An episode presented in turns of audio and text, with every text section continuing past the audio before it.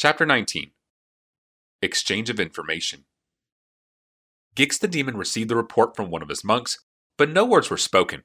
Instead, the monk knelt beside the demon's makeshift throne, and the demon's elongated finger clasped the top of the monk's skull. The monk let out a low moan as the talons dug slightly into the skin, and demon's claws connected with the nerves beneath the flesh. It was a heady moment for Gix, slightly intoxicating. These fleshy creatures were filled with sensation. Even the monks, whom Gix had learned possessed an existence that was removed from the experiences of others of their race, was a cornucopia of emotions, a pit of conflicting desires, a rich breeding tidal pool of feelings. The electric thrill of touching those feelings, even vicariously, rushed through him like a shot. The demon would be loath to admit it, but he found the experience unlike any at home in Phyrexia. Delicious. That was the word for it. The touch of the monk's nerves was delicious. The emotions subsided. Fear, anger, passion, concern, bliss, and Gix began to scan the monk's mind. The monks prided themselves on their machine-like organization, but Gix found their minds a tangle of clutter, a jungle of conflicting thoughts, more impenetrable than his homeland's jungles. Slowly, Gix extended his own consciousness, taming the wilderness, and pulling the answers he needed from the living skull of the worshipper. There had been those who protested against his tender probings. They were buried in the sands outside, buried next to the weak, who collapsed in on themselves at the first gentle mental touch. Only the strong and the willing remained in the demon's service, which was as he thought it should be. He had learned much of the world through the monks, much about a world so different from his own, as organized as a goblin parade and as structured as an overturned anthill. Even those words were looted from the monks' minds, for the pure chaos of the world did not connect in any way with his old life beneath the oily skies of Phyrexia. This was a world filled with rogue units without coherent masters of any type. Perhaps this world had masters once, but they died or went away, leaving brawling children in their place. There was an old, dead race called the Thran. Perhaps they had been the masters, but they were gone and left their toys behind, simple, uneducated machines without a glint of true sentience, and now some of those squalling children had unearthed those toys and were playing dangerous games. One of the children had found the way into Phyrexia and stolen toys from his betters. He'd stolen from those who had come looking for his devices. He'd stolen it from Gix. The child was called Mishra, the monk's mind said.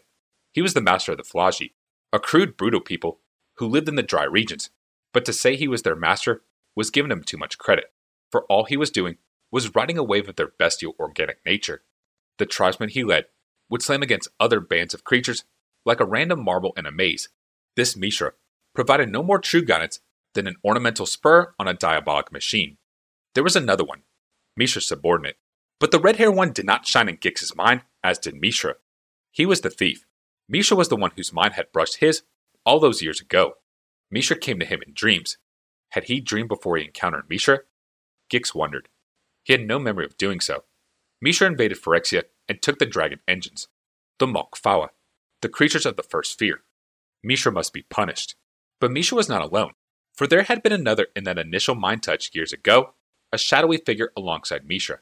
At first, he thought it was another subordinate, similar to the Ashnot subordinate, but Gix soon realized that this other was instead a similar unit, issuing from the same basic components and manufacture. A brother, the monk's mind said, though the word carried different flavors and sensations than when referring to other priests. The brother, Urza, another master of another crude, brutal people. There seemed no end to such barbarians, the children of unknown abandoned masters. Once Gix sensed Urza's existence, he could see him clearly, cut from the same cloth as his brother, no more and no less than Mishra was. Their minds seemed ordered, or at least more ordered than most he had encountered. Each brother carried a legacy of the old ones, of the Thran. It was a stone split in two, each half contained the summation of the earlier stone, yet altered to fit the organic unit they had bonded with. Gix could feel the crystalline longings of these halves, of the attraction they held for each other, and of their repulsion. The stones stood like beacons to Gix, and even without the monk's surrogate senses, the demon could feel their power. The beacons had moved little in the past few years. One lay to the west, across a patch of uneven mountains. The other was in the south, among another barrier of titanically broken ground. They called to him. They pleaded with him to take them back to Phyrexia, back to where they would truly be used. When he had first come into this fleshy world, Gix thought he would merely slay the thief and return with the recovered dragon engines.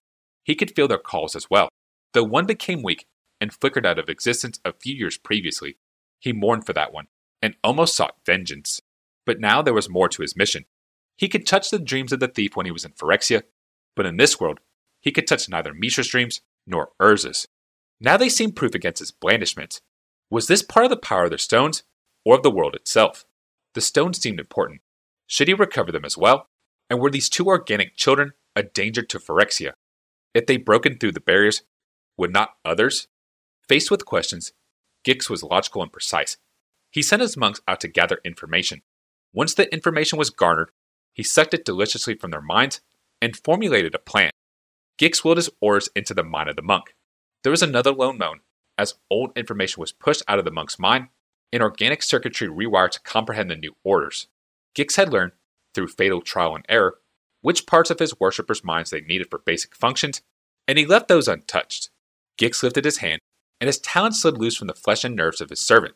The monk pitched forward into the waiting arms of his brothers to a lesser extent than Mishra and Urza. The monk would be tended and cared for, and when his mind healed, he would pass on the message of the god.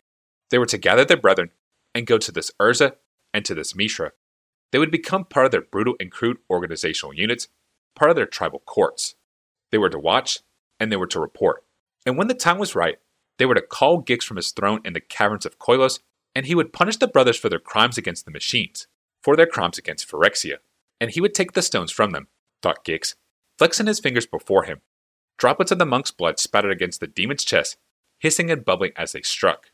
Yes, thought the demon, the stones were his by right of conquest. He would take them back to Phyrexia.